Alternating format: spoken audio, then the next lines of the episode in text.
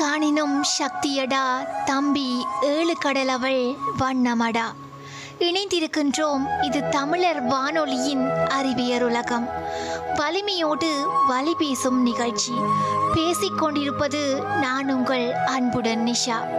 ஒவ்வொரு நாளும் பெண்களுக்குள்ளாக இருக்கக்கூடிய மன உணர்வுகளை ஆசைகளை ஆழமான வலிமைகளை வலிகளையும் இணைத்தே பேசிக்கொண்டிருக்கின்றோம் மரபு பிழை இல்லை அவள் மறைக்கும் உயிர் இல்லை. அவள் பிறந்த நொடி முதலாய் சிறந்த பிரமிப்பு. அவள் வளரும் பருவத்தில் வாகை அவள் கணவனை சேர்கையில் சீதை அவள்.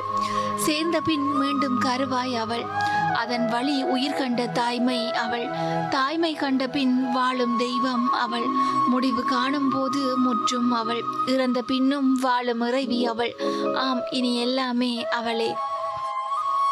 இல்லங்கள் தோறும் சமையல் என்பது முற்றுமுழுதாக பெண்களையே சார்ந்ததாக ஆக்கப்பட்டது என்பது மனிதகுல வரலாற்றில் எங்கிருந்து தொடங்கியது? பெண் மட்டுமே சமையலறை கைதியாக பழங்காலத்திலிருந்தே சங்கடப்பட வேண்டும். இதற்கான காரணம்தான் என்ன? காட்டுத்தீயில் கருகிய விலங்குகள் கிழங்குகளை ருசித்து பழகியதற்கு பின்பான ஆதி மனிதர்களின் வாழ்க்கை சுழற்சியில் ஒரு புள்ளியில் நிகழ்ந்த சிறு செயலாக கூட இருக்கலாம். வேட்டையாடப்பட்ட விலங்குகளை ஏதேனும் ஒரு ஆதிப்பெண்ணே கற்களில் தீ மூட்டி சுட்டும் வாட்டியும் தந்து பக்குவம் செய்திருக்க வேண்டும். அதன் தொடர்ச்சியே இன்று வரையிலான நீட்சியாக இருக்கலாம். உழைக்கும் மக்கள் மற்றும் நாடோடிகள் வாழ்வில் அடுப்பங்கரை என்ற ஒன்று தனித்திருப்பதில்லை. எங்கேனும் ஓரிடத்தில் மூன்று தோதான கல் தேடி விறகு சேர்த்து அடுப்பு கூட்டி சமைத்து விடுவார்கள். அணைந்த அடுப்பை அக்குடும்பத்தினர் யார் வேண்டுமானாலும் ஊதி பற்ற வைப்பார்கள். அந்த அடுப்பிலிருந்து புகை சுழன்று செல்வதையும் எரிவதையும் அவர்களின் குழந்தைகள் அமர்ந்து வேடிக்கை பார்ப்பதும் குளிர்காலத்தில் அந்த அடுப்பை சுற்றி அமர்ந்து குளிர் காய்வதும் கிழங்கு சுட்டு தின்பதும் பார்ப்பதற்கு பேரழகு. குடும்பமும் குடும்ப வேலைகளும் ஜனநாயகமும் இருப்பதை பார்க்கலாம் அவர்களிடம். இன்றைக்கு புதுமை பெண் ஊடகப் பெண் சாதனை பெண் களப்பணியாற்றும் பெண் இலக்கிய பெண் புரட்சி பெண் என பெண் விழிப்புணர்வும் விடுதலையும் பெற்று வரும் நிலையிலும் வீட்டில் சமையல் என்பது பெண்ணுக்கானது மட்டுமே என நாசுக்காக ஆண்கள் ஒதுங்கிக் கொள்வது நாகரிக சமூகத்துக்கான நல் அடையாளமாக இருக்க முடியாது. சமையலும் கணவனுமே ஒரு பெண்ணுக்கான உலகமாக இருந்ததை அடுப்படியே திருப்தி ஆம்படையானே தெய்வம் என்பது போன்ற பழமொழிகள் அம்பலப்படுத்துகின்றன. கவிஞர் ஜெயபாஸ்கரன் மரபு என்ற கவிதையில் இதை அழகாக காட்சிப்படுத்தி இருக்கிறார். வியர்க்க விறுவிறுக்க எனக்கு நானே புலம்பியபடி எதையாவது தேடிக் கொண்டிருப்பதை சமையலறையின் எண்ணல் வழி பார்த்து பரிகாசம் செய்கிறாள் என் மனைவி. அவள் சொல்கிறாள் சமையலறையில் என் கண்களை கட்டி விட்டால் கூட எந்த பொருள் மீதும் விரல் படாமல் கேட்ட பொருளை கேட்ட மாத்திரத்தில் எழுதத் தருவேன் என்று சவால் விடவும் செய்கிறாள். அங்கிருந்து அவளிடம் சொல்லிக் கொள்வதில்லை நான். நீ மூவாயிரம் ஆண்டுகளுக்கு மேலாக அங்கேயே தான் இருக்கிறாய் என்பதை. இப்படி முடியும் அந்த கவிதை. பெண் என்னதான் படித்திருந்தாலும் வீட்டில் உள்ளோரின் வயிற்று பசிக்கு பொறுப்படுத்திக் கொள்வதிலிருந்து தப்பிவிட முடியாது. இது வேலைக்கு செல்லும் பெண்களுக்கும் சாதிக்க துடிக்கும் பெண்களுக்கும் இரட்டை பணிச்சுமை என்பதால் மிகுந்த மனச்சோர்வை ஏற்படுத்தி விடுகிறது இக்கரைக்கும் அக்கறைக்கும் பரிசலொட்டி பரிசலொட்டி எக்கரை என்கரை என்பது மறக்கும். இடையோடும் நதியோ மெல்ல சிரிக்கும் என்கின்ற கல்யாண்ஜியின் கவிதை வீட்டுக்கும் அலுவலகத்துக்குமாக அல்லலுறும் பெண்களுக்கே சால பொருந்தும். உணவகங்கள் திருமண மண்டபங்கள் விழாக்கள் போன்றவற்றில் சுவையாக சமைத்து இனிமையாக பரிமாறும் ஆண்களை நான் வியப்புடன் பார்த்திருக்கிறேன். இவர்களின் வீடு என்று வரும்போது மட்டும் சமைக்கும் விஷயத்தில் கழுவுற மீனில நழுவுற மீனாக மாறிவிடுவதும் மர அட்டையைப் போல் சுருண்டு கொள்வதும் ஏன்? சம்பளமற்ற வீட்டு வேலைகளும் சமையலும் தகுதி குறைவு ஏற்படுத்தும் என்கின்ற உளவியல் சிக்கலாகவும் இருக்கலாம். வீட்டை விட்டு எவ்வளவு தூரம் சென்ற போதிலும் பெண்களின் கால்களை சமையல் அறையிலிருந்து கண்ணுக்கு தெரியாத கயிறு ஒன்று கட்டி இழுத்து கொண்டே இருக்கின்றது. அந்த கயிறை அறுப்பதோ உதாசீனப்படுத்துவதோ சுலபமானதல்ல. எத்தனை எத்தனையோ நூறாண்டுகளாக சமையலறை அடுப்பின் தீயாக அவளது விருப்பங்கள் கனவுகள் லட்சியங்கள் எல்லாம் எரிந்து கொண்டே இருக்கிறது. எழுத்தாளர் அம்பையின் வீட்டின் மூலையில் ஒரு சமையலர் என்ற சிறுகதை அடிக்கடி என் நினைவில் வரும். இந்த கதையை எல்லா பெண்களும் ஆண்களும் வாசித்திட வேண்டும் என்று என் மனம் விருப்பம் கொள்ளும். இந்த கதையில் ஒரு வயதான பெண்மணி பெரிய பாத்திரத்தில் எப்போதுமே சப்பாத்திக்கு மாவு பிசைந்து கொண்டும் அதற்கு குருமா தயாரித்து கொண்டும் இருப்பார். பதினான்கு குழந்தைகளை பெற்று வளர்த்த அந்த பெண்ணின் அடிவயிறு முழுவதும் பிரசவ கோடுகளின் தடயங்கள். சரி இதெல்லாம் இல்லாமல் இருந்திருந்தால் அந்த பெண் என்ன செய்திருப்பார்? அவருக்கு நிறைய நேரம் கிடைத்திருக்கும். ஏதாவது ஒரு ஆப்பிள் மரத்தின் அடியில் அமர்ந்து ஆப்பிளின் கீழ் நோக்கி விழுகிறது என சிந்தித்து விடை காண்டிருப்பார் என அந்த கதை முடிவதாக என் நினைவு. இருவரும் இணைந்து இருவரும் சம்பாதித்து அன்பு நிறைவுடன் வாழும் வாழ்வில் ஒருவர் தனியாக சமையலறையில் வேலை செய்து கொண்டிருக்கும் போது இன்னொருவர் பாராமுகமாக இருப்பது எப்படி? கருத்தொன்றிய காதலொன்றிய வாழ்வாக முடியும். இதற்கு முன் அம்மாக்களும் பாட்டிகளும் சமைக்கவில்லையா என விவாதிப்பதெல்லாம் இக்காலத்துக்கு பொருந்தாத விதண்டாவாதமாகத்தான் இருக்கும். ஊர்தோறும் வீதிதோறும் ஆரோக்கியமான முறையில் பொது சமையற்கூடங்கள் தோன்றுவதெல்லாம் நமது நீண்ட நாள் கனவாகவே எதிர்பார்ப்பாகவே உள்ளது. ஆணும் பெண்ணும் அன்புடன் நல்ல சமூகத்துடன் நல்ல உணவையும் இணைந்து சமைக்கலாமே சாதிக்கலாமே. தொடர்ந்து பேசலாம். இது தமிழர் வானொலியின் அறிவியர் உலகம். வலிமையோடு வழி பேசும் நிகழ்ச்சி. நான் உங்கள் அன்புடன் நிஷா.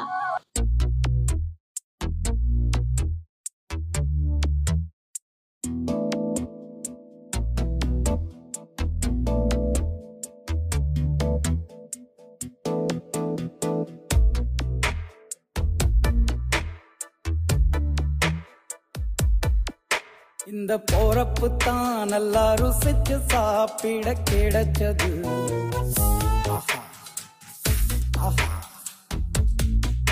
அத நினைச்சு தாமனோ உலகம் முழுவதும் பருக்குது அட சுட சுட அட சுட சுட அந்த மதுர மல்லிப்பூ இட்லியே மீன் குழம்புல சாப்பிட ஊறுது உள்ளுக்குள்ள இந்த போறப்பு தான் இந்த போறப்பு தான் நல்லா ருசிச்சு சாப்பிட கிடைச்சது. இந்த போறப்பு தான் நல்லா ருசிச்சு சாப்பிட கிடைச்சது. அத நினைச்சு தான் மனோ உலகம் முழுவதும் பறக்குது.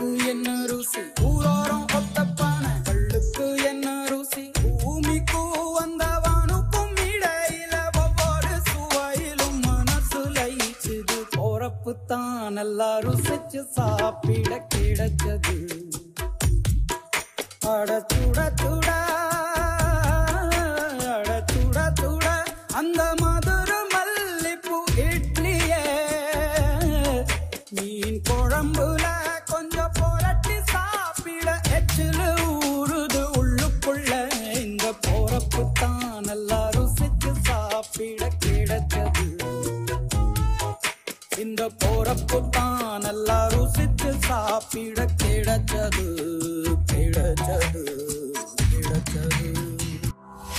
புதிதாய் ஒரு வானொலி உணர்வாய் ஒரு வானொலி தமிழர் வானொலி. தமிழர் வானொலி. தொடர்ந்து இணைந்திருக்கின்றோம். இது தமிழர் வானொலியின் அறிவியர் உலகம். வலிமையோடு வழி பேசும் நிகழ்ச்சி நான் உங்கள் அன்புடன் நிஷா. சமையல் பெண்ணின் வேலையே கிடையாது என்பதுதான் உண்மை. இதை நம்ப மறுத்தால் இன்று புகழ்பெற்ற அத்தனை ஹோட்டல்களிலும் எட்டி பாருங்கள். சமையல் மாஸ்டராக ஆண் மட்டுமே இருப்பான். ஏனென்றால் அது ஒரு கடினமான பணி. அதனால் அதிலிருந்து பெண்ணை கொஞ்சம் கொஞ்சமாக விடுவிப்பதுதான் மகளிருக்கான சிந்தனையாக இருக்க முடியும். எழுத்தாளர் அம்பையின் பெண் கதாபாத்திரங்கள் மனசுக்கு வலிக்கும் வகையில் உண்மை பேசுபவை. சமையல் கட்டில் முடங்கி கிடக்கும் பெண் கதாபாத்திரம் பேசுவதாக ஒரு காட்சி வரும். பத்து வயசு தொடங்கி தோசை சுடுறேன். நாற்பது வருஷத்துல ஒரு நாளைக்கு இருபது மேனிக்கு எவ்வளவு தோசை? ஒரு வருடத்துக்கு ஏழாயிரத்தி முந்நூறு தோசைகள். நாற்பது வருடங்களில் இரண்டு லட்சத்து தொண்ணூற்றி இரண்டாயிரம் தோசைகள். இது தவிர இட்லிகள் வடைகள் அப்பங்கள் பொரியல்கள் குழம்புகள். இரவில் அவளுடைய கையை எடுத்து முகத்தில் வைத்துக் கொண்டால் சோற்று மனம் அடித்தது பல யுகங்களின் சோற்று மனம் என்று எழுதியிருப்பார் அம்பை. அன்றைய பெண்ணின் வரலாறு மட்டுமல்ல இது காலகாலமாக பெண்ணுக்கு பூட்டப்பட்டிருக்கும் விலங்கு. சமையற்கட்டை கைக்குள் போட்டுக்கொள்வதில் தான் வெற்றி இருப்பதாக நம்பினாள். ருசி மூலம் ஆணை மயக்கி குடும்பத்தை ஜெயிக்கலாம் என்று ஆண்கள் சொன்னதையே நம்பி சமையற்கட்டுக்குள் முடங்கி கிடந்தாள். ஆனால் இப்போது பெண் மாறுகிறாள். ஆணை போலவே வேலைக்கு போகிறாள். ஆணை மட்டுமே நம்பியிருந்த சூழல் மாறுவதால் சமையல் கட்டிலிருந்தும் வெளியேறுகிறாள். இதன் அர்த்தம் இனி வீடுகளில் சமையல் நடக்காது எல்லோருமே ஹோட்டலில் சாப்பிடும் நிலை ஏற்பட்டுவிடும் என்பது அல்ல. ஏனென்றால் உணவின்றி அமையாது வாழ்வு. ஆரோக்கியமும் சுவையும் கொண்ட உணவுதான் மனித குலத்தை உயிர்ப்புடனும் உவப்புடனும் வாழ வைக்கும். அதனால் வீடுகளில் சமையலறை இருக்கத்தான் செய்யும். ஆனால் அது இனி பெண்களுக்கான பிரத்யேக இடமாக இருக்காது. பெண் வேலைக்கு செல்வது எப்படி அவசியமாகிவிட்டதோ அப்படியே ஆண் சமைப்பதும் அவசியமாகிவிடும். அதே நேரம் சமையலறை இன்னமும் மாடர்ன் ஆகிவிடும் அதாவது சமைப்பதற்கு நிறைய நேரம் மற்றும் உழைப்பு சிந்த வேண்டிய அவசியம் இருக்காது. இருபது ஆண்டுகளுக்கு முன்பு பெண் நைட் ஷிஃப்ட் வேலைக்கு செல்வாள் என்பது யாரும் கற்பனை கூட செய்திருக்க மாட்டார்கள். ஆனால் அப்படி நிகழ்ந்தது. அதனால் அடுத்த பத்து ஆண்டுகளுக்குள் ஆண் சமைப்பது கட்டாயம் என்கின்ற நிலைமை நிச்சயம் வரலாம். அதற்கு பெண்கள் செய்ய வேண்டியது ஒன்றே ஒன்றுதான். பெண் குழந்தைகளுக்கு போலவே ஆண் குழந்தைக்கும் சமையல் கலையை கற்றுத்தர வேண்டும். தனியே வாழும் சூழல் ஏற்படும் போது யாரையும் நம்பாமல் தானே சமைத்து சாப்பிடும் நம்பிக்கையும் துணிச்சலும் ஆணுக்கும் ஏற்பட வேண்டும். இந்த நம்பிக்கையை வளர்ப்பதில் தான் பெண்ணின் வெற்றி இருக்கிறது. குழந்தையிலிருந்தே சமையலை கற்றுக்கொண்டால் நிச்சயம் அது சுமையாக தெரியாது. அடுத்ததாக ஆணுக்கு சொல்லித்தர வேண்டிய ஒரு கலையும் பெண்ணிடம் இருக்கிறது.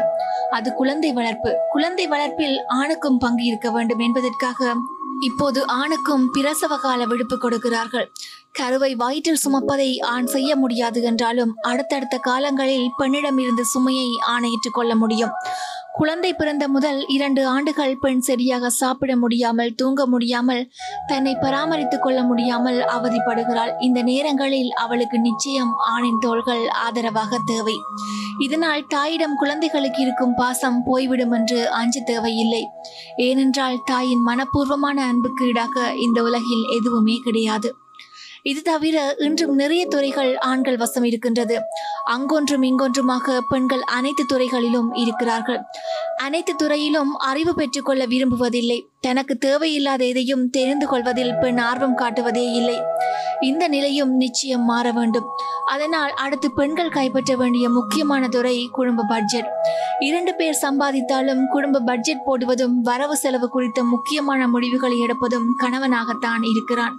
இதற்கு முக்கியமான காரணம் பட்ஜெட் பற்றியும் பண மேலாண்மை பற்றியும் பெண்ணுக்கு எதுவும் தெரியாது என்ற அலட்சியம்தான். இது ஒரு வகையில் உண்மையும் கூட. சமையல் புத்தகங்கள் வாங்குவதற்கு காட்டும் ஆர்வத்தில் சிறு பங்கு கூட நிதி மேலாண்மை குறித்து தெரிந்து கொள்ள பெண்கள் விரும்புவதில்லை. ஆனால் நடைமுறை வாழ்க்கையில் சிக்கனமாக நடந்து கொள்பவர்களும் ஆடம்பர செலவுகளை குறைப்பதும் பெண்கள்தான். இத்தனை திறமை படைத்த பெண் இன்னும் கொஞ்சம் முயற்சி எடுத்து நிதி மேலாண்மை குறித்தும் வங்கிக் கணக்கு தபால் துறை கணக்குகள் இன்வெஸ்ட்மெண்ட் வருமான வரி பிடித்தம் போன்ற தகவல்களை அறிந்து கொள்ளத் தொடங்கினால் வீட்டு பட்ஜெட்டை கணவனை விட மனைவியால் மிக சிறப்பாக போட முடியும். அவள் பட்ஜெட் போடும்போது முதல் விஷயமே சேமிப்பாகத்தான் இருக்கும். அந்த சேமிப்பு என்பது ஆரோக்கியத்துக்காகவும் ஆனந்தம் தரும் சுற்றுலா போன்ற விடயங்களுக்காகவும் தான் இருக்கும். எல்லா துறைகளிலும் பெண்கள் தங்கள் சாம்ராஜ்யத்தை நிறுவ தொடங்கிவிட்டார்கள் குறிப்பாக எழுத்து மற்றும் இலக்கிய துறையில் தனித்துவமான ஆண்களை மிரளும் வகையில் புது பாய்ச்சலோடு வலம் பெறுகிறார்கள். அப்படியான பெண்களிடம் இன்றைய சூழலில் குடும்பத்தில் பெண்கள் எதிர்நோக்கும் சிக்கல்கள் என்ன? அவற்றுக்கான தீர்வு என்ன என்று கேட்டபோது ஆதார திசைகள் நான்கைப் போல நான்கு பெண்கள் நான்கு கோணங்களில் தங்களுடைய கருத்தை சொல்லியிருக்கிறார்கள். கவிஞரும் பாடலாசிரியருமான சபிதா கூறிய போது இல்லறமும் குழந்தை வளர்ப்பும் ஆண் பெண் இருவருக்குமான பொறுப்பாகவே நான் கருதுகிறேன். ஆனால் அந்த பொறுப்பு இருவராலும் சரிசமமாக பங்கிட்டுக் கொள்ளப்படுகிறதா என்பதில் தான் சிக்கல் தொடங்குகின்றது. குடும்ப அமைப்புகளில் பெண்களுக்கு பிரதிகூலமாக நான் கருதுவது சமையல் மற்றும் சமையற்கூடம் சார்ந்த விஷயங்கள்தான். சமையலை கவிதையைப் போல ஓவியம் போல ஒரு கலையாக அனுபவித்து செய்யலாம். அல்லது அது அன்றாட தேவைகளில் ஒரு சிறு அங்கமாக இருக்கலாம். இது இரண்டும் அல்லாமல் ஒரு பெண்ணின் திறமையை அளவிடும் அளவுகோலாக சமையல் மட்டுமே இருப்பதை நான் முற்றிலுமாக எதிர்க்கிறேன். தான் பிறவி எடுத்ததே சமையல் செய்வதற்காக மட்டும்தான் என சதா சர்வ காலமும் சமையல் குறித்து பெண்கள் உரையாடுவதை என்னவென்று சொல்வது? எனது ஊர் மதுரை அருகில் ஒரு கிராமம். எல்லாவற்றுக்கும் மதுரை நகரை தேடி செல்ல வேண்டிய சூழல். அம்மா எப்போதுமே குக்கர் ஹேண்டில் உடைந்து விட்டது மிக்சி ரிப்பேர் ஆகிவிட்டது கிரைண்டர் ஓடவில்லை என்று வீட்டு ஆண்களிடம் குறைபட்டு கொண்டு மதுரை அழைத்து செல்ல வற்புறுத்துவார். இது எப்போதும் தீராத ஒரு புலம்பலாக இருந்தது. அம்மா ஏன் எப்போதும் சமையல் அறையை தனது தலையில் தூக்கி சுமக்கிறார் என நான் வியந்ததுண்டு. உண்மை என்னவென்றால் சினிமாவுக்கு செல்ல வேண்டுமென்றோ ஊர் சுற்றி பார்க்க வேண்டுமென்றோ நேரடியாக கேட்க முடியாத தனது ஆதங்கத்தை கோபத்தை அம்மா இப்படி வெளிப்படுத்தியதாக எனக்கு தோன்றுகிறது. எனவே தன் வாழ்வின் பெரும்பகுதியை அந்த சில சதுர அடிகளுக்குள் ஒரு பெண் புதைத்துக் கொள்வதை நான் வெறுக்கிறேன். பெண் குழந்தைகள் சட்டி பானைகளை வைத்து சமையல் விளையாட்டில் மும்முரமாவதும் ஆண் பிள்ளைகள் கார் துப்பாக்கி பொம்மைகளுடன் விளையாடுவதும் மரபணுவிலேயே பதிந்து போன ஒன்றாக இருப்பதை காட்டுகிறது. இது நிச்சயம் கவனத்தில் கொள்ள வேண்டிய ஒன்று. இதற்கு தீர்வாக இனிவரும் தலைமுறையாவது வீட்டில் ஆண் பெண் குழந்தைகள் இருவரையும் சரிசமமாக பாவிக்க வேண்டும். சிறு சிறு வீட்டு வேலைகளை ஆண் குழந்தைகளும் செய்ய வேண்டும். பழக்கப்படுத்தப்படுதல் வேண்டும் என்று கூறுகிறார் ஜபிதா தொடர்ந்து பேசலாம். இது தமிழர் வானொலியின் அறிவியர் உலகம். வலிமையோடு வழி பேசும் நிகழ்ச்சி. நான் உங்கள் அன்புடன் நிஷா.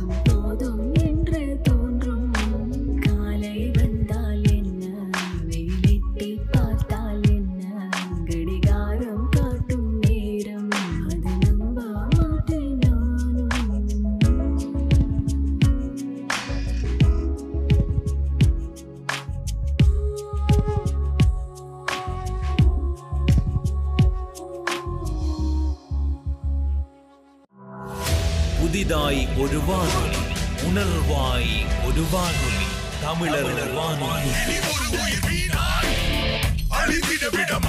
தமிழர் வானொலி. தொடர்ந்து இணைந்திருக்கின்றோம் இது தமிழர் வானொலியின் அறிவியர் உலகம் வலிமையோடு வழி பேசும் நிகழ்ச்சி. நான் உங்கள் அன்புடன் நிஷா. கவிஞராக இருக்கும் வெண்ணிலா தன்னோட கருத்துக்களை எங்களோட பகிர்ந்து கொள்ளுறாங்க குடும்பம் என்ற அமைப்பு மிக இறுக்கமாக இருந்த காலங்கள் மெல்ல காலடியில் நழுவிக் கொண்டிருப்பதாகவே உணர்கிறேன். அதற்கு முக்கியமான காரணம் அந்த அமைப்பிற்குள் காலத்தால் இயற்கையாக நடந்து கொண்டிருக்கும் மாற்றங்களே. நாற்பது ஐம்பது ஆட்களோடு இருந்த கூட்டு குடும்பங்கள் வாழ்வியல் நிமித்தங்களால் சிறு சிறு குடித்தனங்களாகவும் தனி குடித்தனங்களாகவும் மாறிய பிறகு குடும்பங்களின் பிடி இலேசாக தளரத் தொடங்கியதே உண்மை. மருமகளை கண்ணில் பார்த்தாலே எரித்து விடுவதைப் போலிருந்த மாமியார் என்ற உறவுமுறை இன்று மருமகள் வருவதற்கு முன் சமைத்து வைத்துவிட்டு காத்திருக்கின்றது. ஆம்பளை வீட்டு வேலைகள் செய்வதா என்ற சேவல் கொக்கரிப்புகள் ஐம்பது சதவீதத்திற்கு மேல் குறைந்து விட்டன. பெண்ணை முழுமையாக புரிந்து கொண்டுதான் இந்த மாற்றங்களா என்று உறுதியாக சொல்லவே முடியாது. பெண் மீது குடும்பத்திற்குள் இருக்கும் வேலை சுமைகள் என்று புரிந்து கொள்ளப்படுகின்றன. அதற்கான உதவிகளை குடும்பத்தின் உறுப்பினர்களிடமிருந்து பெண்கள் கேட்டு பெற முடியும் என்ற நிலை வந்துள்ளது. நவீன வாழ்வின் தேவைகள் அவர்களை இறங்கி வர வைத்துள்ளது. அவ்வளவே என்ற அவமதிப்பை தந்து குடும்பத்தால் பெண்ணை அவமானப்படுத்திவிட முடியும். அதே நேரம் தன் மனைவியின் சுதந்திரத்தை ஏற்க மறுக்கும் ஆண் தன் மகளின் சுதந்திரத்தில் வெகு கவனமாய் இருப்பதை பார்க்கும்போது மெல்ல இந்த மாற்றம் ஏற்படும் என்பதற்கான நம்பிக்கைகள் பலப்படுகின்றன. திலகபாமா என்ற எழுத்தாளர் தன்னுடைய கருத்தை கூறும்போது தன் குழந்தை தனக்கு சொல்லித் தருகிறாள் என்றால் மகிழ்கின்ற ஆண் தன் மனைவி சொல்லித் தருகின்ற சூழல் வருகின்ற போது குறுகி போய் விடுகிறான். தன்னை விட இரண்டு அங்குலம் குறைவான பெண்களிடம் வாழ்ந்து பழகிய ஆண்களுக்கு தொழில் வேலை படிப்பு வருமானம் என அவனை விட ஏதாவது ஒரு இடத்தில் பெண் உயர்ந்து விடுகின்ற போது நிம்மதியான உறவு கூட அற்று போகின்றது. காதலனாய் இருக்க முடியாமல் போகின்ற போது பின்பு அதை மறைக்க எப்பவும் அவளை குறை சொல்லும் ஆணாக மாறி போகிறான். எல்லை மீற முடியாத தோழிகளை அறிமுகப்படுத்திவிட்டு மீற வாய்ப்புள்ள தோழிகளை ஒளித்தே வைக்கும் வாய்ப்புகள் பெருகிவிட்ட சூழலில் இது வார்த்தைகளோடு நிற்குமா? சந்தர்ப்பங்கள் கிடைத்தால் எல்லை மீறுமா? இல்லை எல்லை மீற சந்தர்ப்பங்களை உருவாக்குமா? தெரியவில்லை. தொலைபேசி தொடர்புகளால் கணவனை தொலைக்கிறோமா? அல்லது மனைவியின் காதலிடம் தொலைகிறதா? என்று எப்போதும் பயத்தோடும் பயங்கள் விலகுகின்ற போது அலைபேசிகளை வென்றுவிட்டதையே வாழ்வாகவும் வாழ்ந்து தொலைக்கிறார்கள். இந்த இரு உணர்வு சிதைவுகளை ஏற்படுத்தும் நிகழ்வுகளை பலர் வெளியே சொல்லாமல் புழுங்கி வாழ்கின்ற சிக்கல்கள் தான் என் பார்வையில் பிரதான சிக்கல்கள். முன்னாள் சமூக நல வாரிய தலைவியாக இருக்கும் நாவலாசிரியர் சல்மா தன்னுடைய கருத்தை கூறும்போது கலாசாரம் மற்றும் பண்பாடு போன்ற விழுமியங்களால் பெண்ணுக்கு சுமத்தப்பட்ட அடையாளங்கள் தான் இன்றைய முக்கிய சிக்கல்கள் எனலாம். ஆண்கள் உருவாக்கிய பெண்மை குறித்தான கட்டமைப்பே அப்படியே ஏற்று அதை உண்மை என்று நம்பி பெண்கள் தங்களை தனக்கான சுகத்தை இழந்து விட்டார்கள். இதுதான் நமக்கான இடம் என்று நம்ப தொடங்கிவிட்டார்கள். இதையே ஆண்கள் தனக்கான சௌகரியமாக அதன் ஆளுமையாக மாற்றிக்கொண்டார்கள் கரு சுமப்பதும் பெறுவதும் பெண்களுக்கானது. ஆனால் வளர்ப்பில் ஆணுக்கும் பங்குண்டு என்பதை அவன் பொருட்படுத்துவதே இல்லை. சமையலறை பெண்ணுக்கானது என்பதும் ஆண் உருவாக்கிய அடையாளம்தான். வேலைக்கு போகலாமா வேண்டாமா என முடிவெடுப்பதும் வேலையை தொடரலாமா வேண்டாமா என்பதை தீர்மானிப்பதும் ஆணின் அதிகாரமாகவே இருக்கிறது. கணவனின் அதிகாரத்துக்கு பணிய மறுக்கும்போது இல்லறம் உடைக்கவும் அவர்கள் தயாராகிறார்கள். ஆக நாம் தான் நமக்கான அடையாளத்தை புதுப்பிக்க வேண்டும். தனது சுயத்தை வென்றெடுக்க தக்க வைக்க தொடர்ந்து யுத்தத்தை செய்ய வேண்டிய இடத்தில் இருக்கிறோம். சமூகத்தை மாற்ற எழுத வந்த இன்றைய இலக்கியவாதிகள் தற்போது பெண்களுக்கு எதிராக செயற்படுத்துவது கருத்து சொல்வது. இதை எழுத வேண்டும் எப்படி எழுத வேண்டும் என்று அழைக்கி விடுவதெல்லாம் நமது அடையாளத்தை அவர்கள் தீர்மானிப்பதன் செயலாகவே கருத வேண்டும். நான் எதை செய்ய வேண்டும் நான் எப்படி இருக்க வேண்டும் என்பதை நான் தான் முடிவெடுப்பேன் நீங்கள் அல்ல நீங்கள் அல்ல என்று திரும்ப திரும்ப கூறுகின்றார் அவர். குடிசையாக இருந்தாலும் சரி பெரிய மாட மாளிகையாக இருந்தாலும் சரி சமையலறை என்று ஒன்று இல்லாவிட்டால் அதனை வீடு என்று யாரும் எடுத்துக்கொள்ள மாட்டார்கள். எவ்வளவுதான் ஹோட்டல்கள் வந்தாலும் ஆன்லைனில் வீட்டிற்கே உணவு கொண்டு வந்து கொடுத்தாலும் வீட்டு சாப்பாட்டின் ருசியே தனிதான். ஆனால் சமையலறைகள் பெரும்பாலும் பெண்களுக்கானது என்ற மனப்போக்குத்தான் இங்கு சரியில்லாதது. சமையலறை தான் பெண்களின் உழைப்பை அதிகம் கேட்கக்கூடிய இடமாக இருக்கிறது. ஞாயிற்றுக்கிழமைகளில் கூட கூடுதல் உழைப்பை தர வேண்டிய கட்டாயத்தில் தான் இன்றும் பெரும்பாலான பெண்கள் இருக்கிறார்கள். சமையலறையிலிருந்து பெண்களுக்கு விடுதலை அளிக்க வேண்டும் என்று உணவுத்துறை விஞ்ஞானிகள் ஏனைய தொழில்நுட்பத்துறையோடு இணைந்து இன்றளவிலும் போராடி வருகிறார்கள். Mixie grinder juice maker coffee maker காய்கறிகளை வெட்டும் கருவி இன்டென்ஷன் ஸ்டவ் என சமையலறை வேலைகளை சுலபமாக்க பல்வேறு கருவிகளை கண்டுபிடித்த போதும் அவற்றை இயக்கி வேலை வாங்குவதற்காவது பெண்கள் கட்டாயம் சமையலறையிலேயே அடைந்து கிடக்க வேண்டிய நிலை இன்னமும் நீடித்துத்தான் வருகின்றது. ஆண்களின் வீட்டு வேலைகளை செய்ய மறுக்கின்றனர். ஹோட்டலில் சமையற்காரராகவோ சப்ளையராகவோ வேலை பார்க்க முடியும். ஆண்களாலே தங்கள் வீட்டு சமையலறையில் வேலை செய்ய முடியவில்லை. காரணம் சம்பளம் என்றே கூறலாம். இன்னொரு இடத்துக்கு சென்று வேலை பார்த்தால் சம்பளம் கிடைக்கும். வீட்டில் செய்தால் சம்பளம் கிடையாது. ஆண் பெண் இருவரும் வேலைக்கு செல்லும் பெரும்பாலான வீடுகளில் கூட பெண்கள் தான் வீட்டு வேலைகளை செய்ய வேண்டியிருக்கின்றது. முக்கியமாக சமையல் பார்க்க வேண்டியிருக்கின்றது.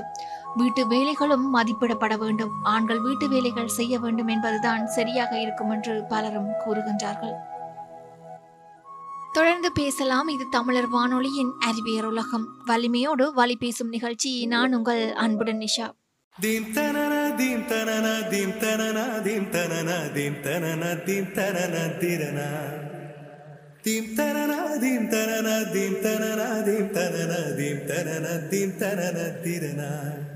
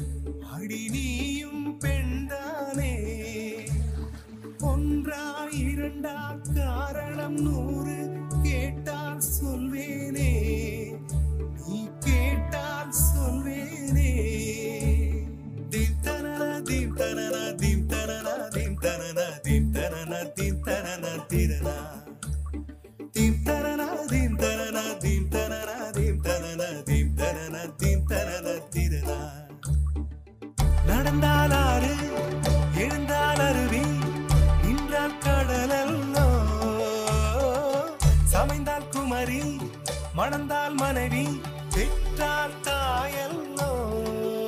சிறு நதிகளே நதியிடும் கரைகளே கரை தொடும் நுரைகளே நுரைகளில் இவள் முகமே. சிறு நதிகளே நதியிடும் கரைகளே கரை தொடும் நுரைகளே நுரைகளில் இவள் முகமே.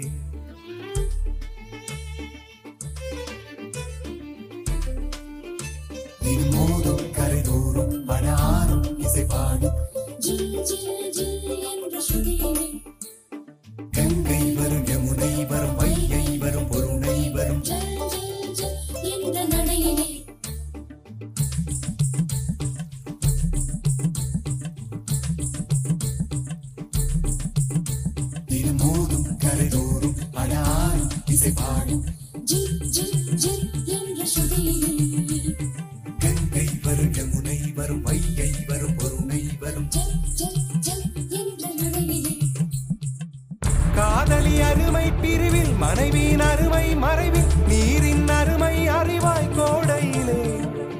வெட்கம் வந்தால் உறையும் விரல்கள் தொட்டால் உருகும். நீரும் பெண்ணும் ஒன்று வாழையிலே.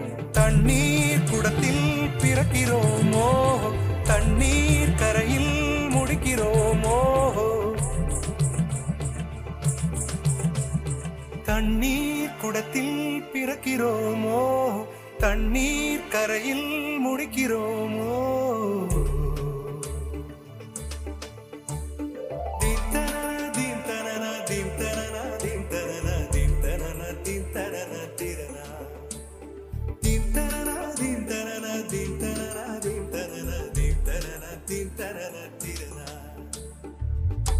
வண்ண பெண்ணே வட்டமிடும் நதியே வளைவுகள் அழகு.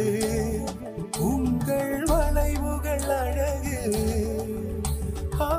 மெல்லிசைகள் படித்தல் மேடு பள்ளம் மறைத்தல் நதிகளின் குணமே.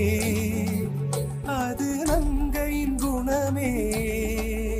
சிறு நதிகளே நதியிடும் கரைகளே கரை தொடும் நுரைகளே நுரைகளில் இவள் முகமே.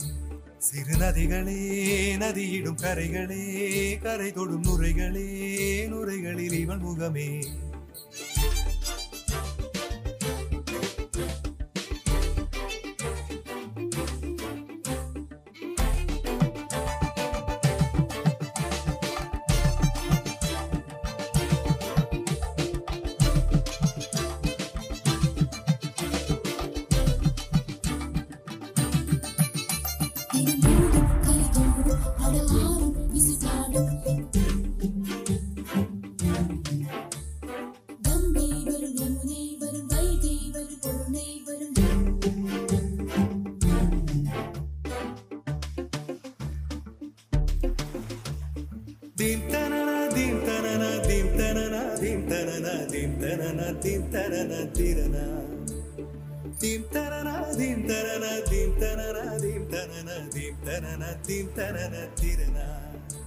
தீங்கனியில் சாராகி பூக்களிலே தேனாகி பசுவினிலே பாலாகும் நீரே.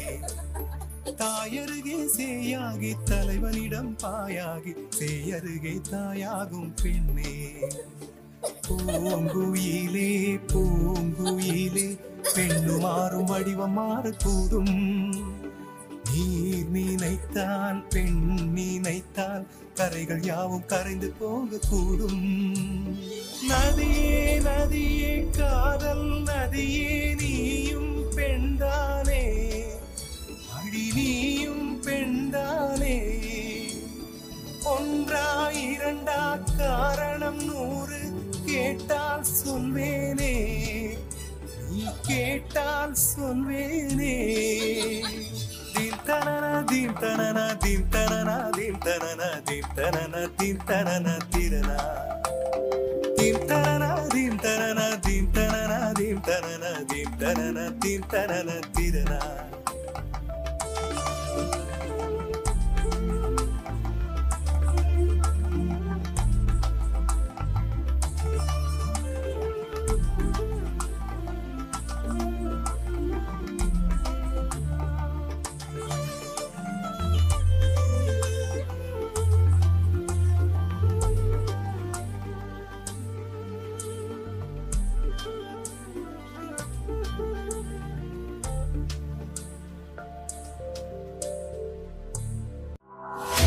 புதிதாய் ஒரு வானொலி உணர்வாய் ஒரு வானொலி தமிழர் வானொலி. தமிழர் வானொலி. தொடர்ந்து முனைந்திருக்கின்றோம் இது தமிழர் வானொலியின் அறிவியர் உலகம். வலிமையோடு வழி பேசும் நிகழ்ச்சி நான் உங்கள் அன்புடன் நிஷா. ஒருவருக்கான சமூக பார்வை ஒவ்வொரு வீடுகளில் இருந்துதான் தொடங்குகிறது. இன்னும் குறிப்பாக சொன்னால் அந்தந்த வீடுகளில் உள்ள பெண்களிடம் இருந்துதான் தொடக்கம் குறிக்கப்படுகிறது. இந்த சமூகத்தில் இன்னும் பெண்கள் அடிமையாக இருப்பதில் பெண்களுக்கு தான் அதீத பங்களிப்பு. ஒரு ஆண் குழந்தை பிறக்கும் போதே ஆணாதிக்க மனநிலையுடன் பிறப்பதில்லை. அதேபோல் பெண்ணும் அடிமையாய் வாழும் மனப்பான்மையில் பிறப்பதில்லை. அவர்கள் வளரும் சூழ்நிலைதான் அதை உருவாக்குகின்றது. இப்போது ஒரு வீட்டில் ஒரு தாய்க்கு இரட்டை குழந்தைகள் என்று வைத்துக் கொள்வோம் ஒரு தாய் தான் பெற்ற இரு குழந்தைகளை வேறு வேறாக பார்க்க மாட்டாள் என்பது நிதர்சனமான உண்மை. ஆனாலும் இவ்விரு குழந்தைகளும் வேறு வேறாகவே வளர்கின்றனர். அக்குழந்தைகளின் சிறு வயதிலிருந்தே அந்த வேற்றுமை மறைமுகமாக அவர்களோடு வளர்கிறது. அவர்கள் விளையாட வாங்கி கொடுக்கும் பொருட்களில் தொடங்கி அவர்களே விளையாடும் விளையாட்டில் கூட இந்த வேற்றுமை இருக்கும்.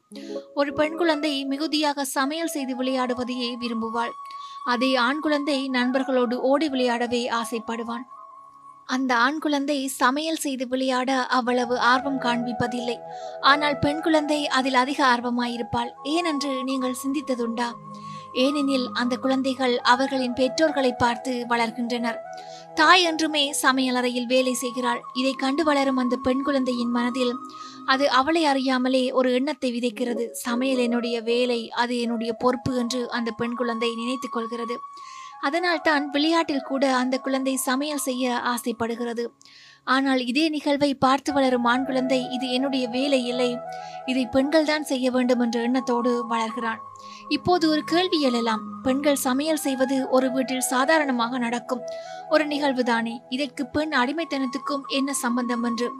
சிறுதுளி பெருவெள்ளம். இந்த பழமொழியை தவிர வேறு எதுவும் இந்த கேள்விக்கான பதிலாகாது என்று நான் நினைக்கிறேன். இங்கு வேலைகளை கூட இது பெண்களின் வேலை இது ஆண்களின் வேலை என்று பிரித்து வைத்திருக்கும் சூழ்நிலைதான் உள்ளது. சமையல் வேலை பெண்களுடையது என்ற மனப்பான்மைதான் இன்றும் தொன்னூற்றி ஒன்பது வீத ஆண்களுக்கும் உள்ளது என்பது நிதர்சனமான உண்மை.